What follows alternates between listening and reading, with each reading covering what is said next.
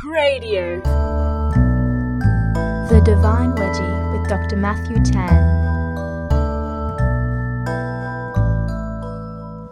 The centerfold of a 2011 edition of the Free Sydney tabloid MX featured an assortment of celebrities that ensured, of all things their body parts.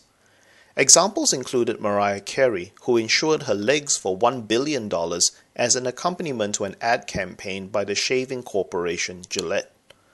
Another included Ugly Betty actress America Ferrera, who insured her teeth for $10 million as part of an ad campaign for a tooth whitening brand. What is arguably the most humorous of these examples is that of Tom Jones, who insured his chest hair for $7 million.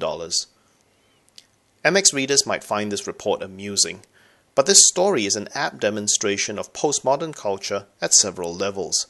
At one level, it bespeaks of an intense culture of insurance where an obsession with security can translate into the proliferation of objects that can be insured, and the proliferation of products to help you insure those objects. This proliferation means that the body itself has now become a new subject of insurance. The turning of the body into a subject of insurance, however, has created a weird cultural situation where the body is ceded over to the whims and fancies of businesses. And rather than assume that the body has its own inherent worth, the culture now allows these businesses to ascribe value to the body. This is somewhat ironic, given that the culture that produced these insurance products started out by celebrating the body as having its own inherent worth and celebrating the body's limitless potential for self actualization. However, in a book called The Politics of Discipleship, the Anglican theologian Graham Ward said that the kind of body celebrated in postmodern culture is a body that is flattened and hollowed out. It is a body which Ward calls the body as mere flesh. For Ward, the more postmodern culture celebrates the body as mere flesh, as it is in consumer culture with its proliferation of beauty products and clothing lines, the more the body becomes reduced to a blank slate. The body as mere flesh is a body that is stripped of meaning and is rendered a mere commodity. A body that is a commodity is a body whose value can be discerned only by its being adorned with other commodities, such as jewelry, clothes, or in this case, insurance products.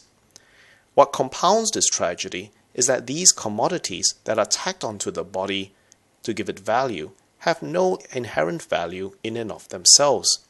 As recent financial crises have demonstrated, monetized products are highly unstable and subject only to the whims of the most powerful commercial interests.